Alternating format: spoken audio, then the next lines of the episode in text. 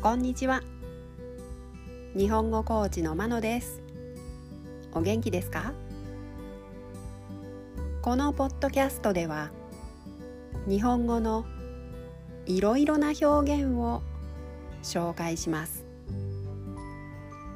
このような表現を知っていると相手が言っていることがもっとわかるようになりあなたが言いたいことがもっと言えるようになります。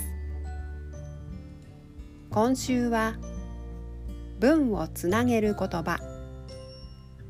接続詞を紹介します。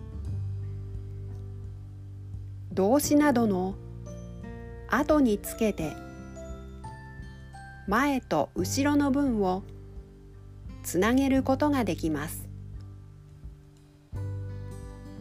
今日は一方を紹介します。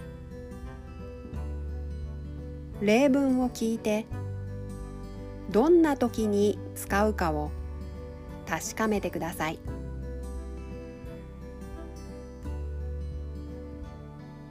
例文1日本では高齢者が増える一方子供が減っています。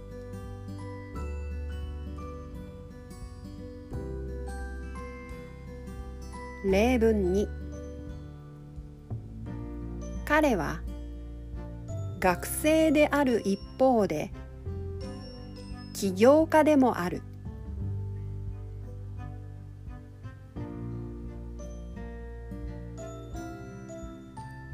例文3 A 社の売り上げが伸びている一方で B 社の売り上げも伸びている。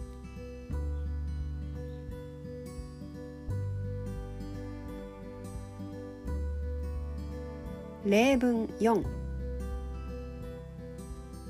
自分の仕事をする一方で夫の仕事も手伝っています。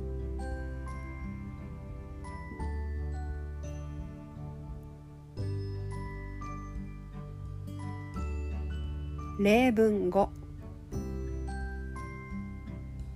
商品の需要が増えている一方その商品を作る人材の不足が深刻です。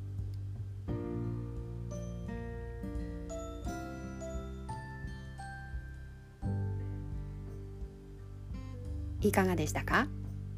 次回も文をつなげる言葉を紹介します。では今日はこの辺で。さようなら。